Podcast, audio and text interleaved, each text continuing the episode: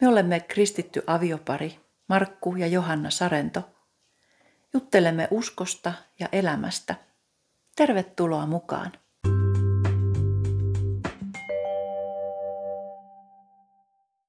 Mä luin tuossa raamattua ja, ja tuli vastaan tämmöinen Jeremian kirjasta kolmannesta luvusta. Mun mielestä todella, todella jotenkin puhutteleva raamatun kohta. Tässä on muutama jae, mutta mä voisin nämä lukea. Eli Jeremia 3 ja sitten jakeesta 12 eteenpäin. Mene ja julista nämä sanat pohjoiseen päin ja sano, palaa luopiovaimo Israel, sanoo Herra. Minä en enää synkistä teille kasvojani, sillä minä olen armollinen, sanoo Herra. En pidä vihaa ikuisesti. Ainoastaan tunne syntisi, että olet luopunut Herrasta, Jumalastasi. Olet juossut muukalaisten luo jokaisen vehreän puun alle, etkä ole kuunnellut minun ääntäni, sanoo Herra.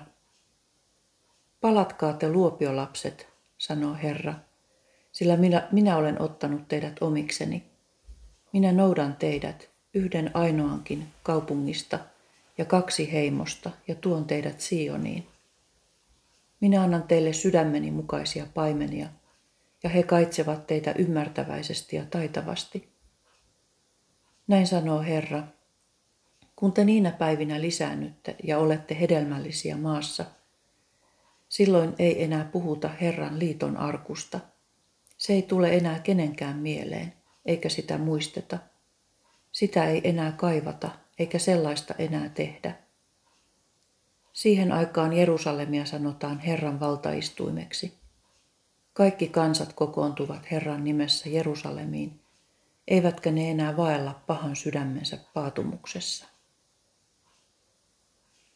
Tämmöinen, tämmöinen kohta. Mitä, mitä sä, sulle tästä tulee mieleen? Mitä sä ajattelet? No, tuohon kyllä täytyy sanoa niin tosi niin kuin ytimeen menevä kohta. Jotenkin se, se vie niin kuin siirtää huomion kokonaan sinne suhteeseen. Mm, joo. Että siitähän on niin kuin alun alkaenkin ollut kysymys. Siitä niin kuin suhteesta, Jumalan ja ihmisen suhteesta, johon, johon Jumala on tarkoittanut jokaisen ihmisen. Ja siitä, miten se suhde rikkoutui silloin Joo. kauan sitten.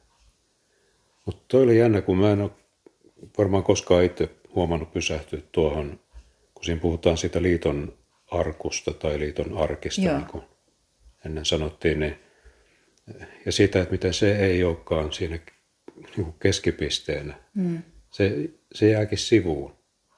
Että kun se liiton arkki, siellähän säilytettiin näitä laintauluja, Joo.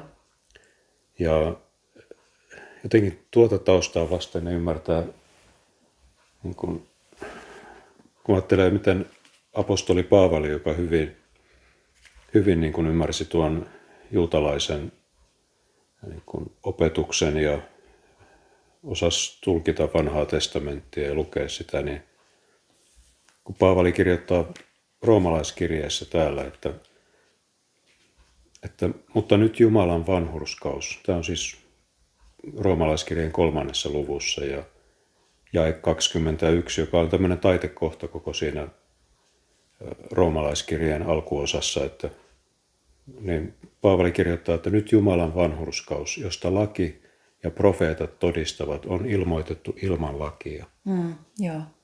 Että se on sillä jännä, kun tuntuu, että nykypäivänäkin niin tuo laki on hirveän keskeinen monelle. Mm, niin on, joo, ja jotenkin just se ajatus on monesti se, että, että kun pyhä henki tulee uskovaan, niin sitten pyhä henki ö, keskittää meidän huomioon siihen, että me täytetään laki.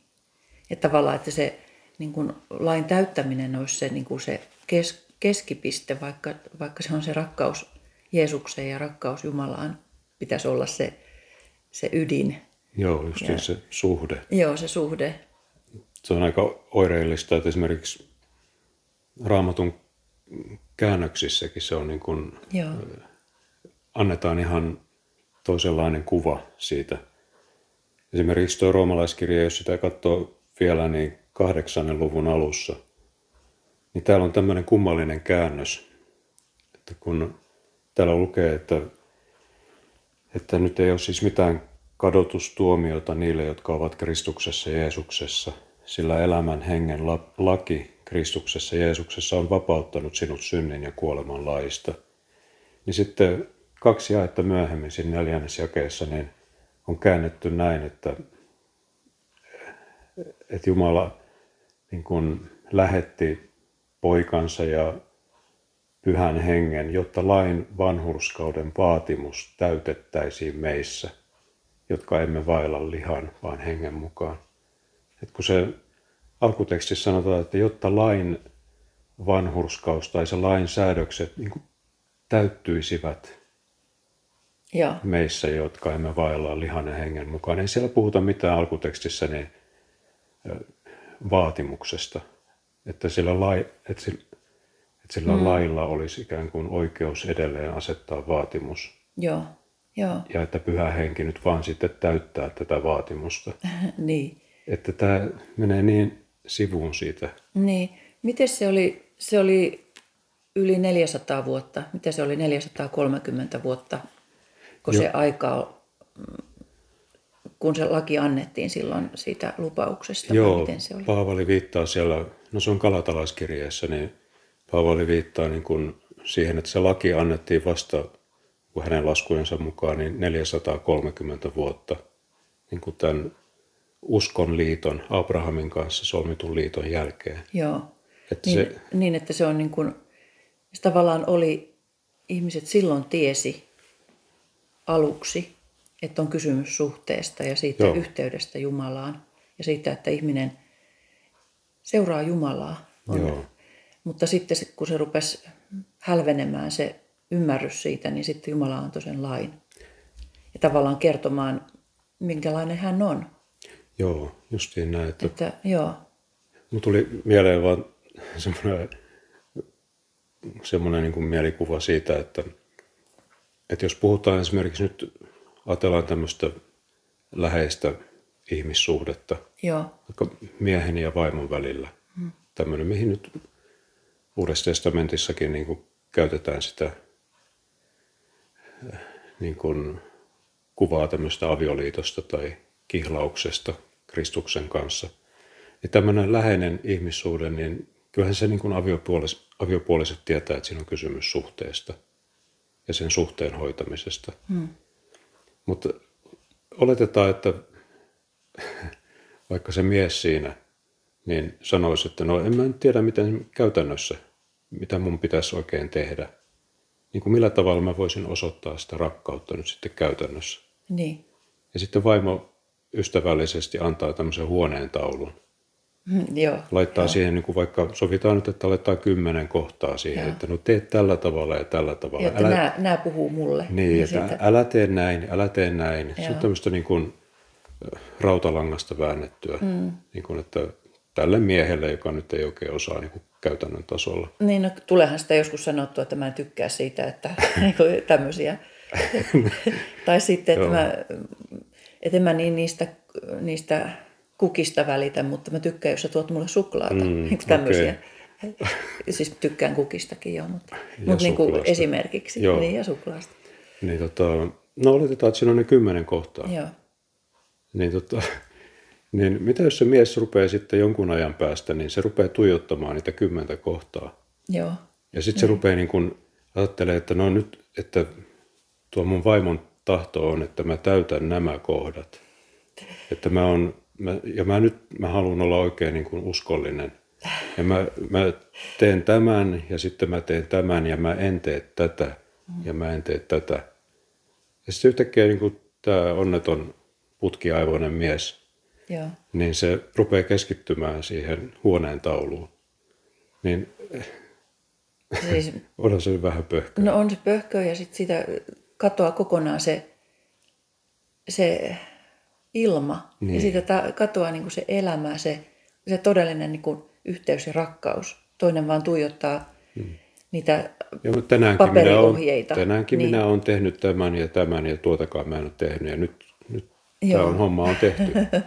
Nyt rakkaus on osoitettu. Joo, että, Joo, Et siinä mielessä tuo raamatun kohta, mikä sä luit, niin se on kyllä aika jännä, koska siinä niin kuin selkeästi siinä vaan työnnetään sivuun nyt koko se liiton, liiton arkku, joo, lain taulut ja kaikki. Et osoitetaan, että ei, kun tässä on nyt kysymys nimenomaan siitä suhteesta. Mm. No tuossa justiin tämä, tuossa alussa oli, että ainoastaan tunne syntisi, että olet luopunut Herrasta, Niin. Jumalastasi, Joo, ja juossut sitten muiden asioiden perässä. joo, Tavallaan, että Jumalan, niin se rakkaus on kylmentynyt. joo. Eikä se ra- ratkaisu siihen ongelmaan ole se, että nyt rupeaa tarkemmin täyttämään niitä Joo. lakipykäliä. Joo, no se on, sitä on just ajatellut myös monesti, että, että kun ihmisen, ihminen voi niin kuin ulkonaisesti voi olla homma ihan kunnossa, mutta sitten kun se sydän, sydän vaan ei ole. Mm. Voi esimerkiksi, sanotaan, että voi, voi vaikka tunnustaa kaikki syntinsä Mm. ja silti äh, olla siinä epärehellinen. Joo. Että jotenkin niin kuin, että ei se ulkonainen kerro, ei siihen aina voi luottaa, että se on se, mitä sisimmässä oikeasti on. Että se Joo. tavallaan nämä, vaan se yhteys, joka tulee sieltä, on se sydämen yhteys ja se läheisyys. Ja se, että Jumala on rakas, Jeesus on rakas, niin sehän on just se juttu. Mm. Siitä se, ne kumpuaa sitten ne teot. Jos Jeesus ei ole rakas, niin se näkyy teoissa. Jos hän on, niin nekin, sekin näkyy teoissa.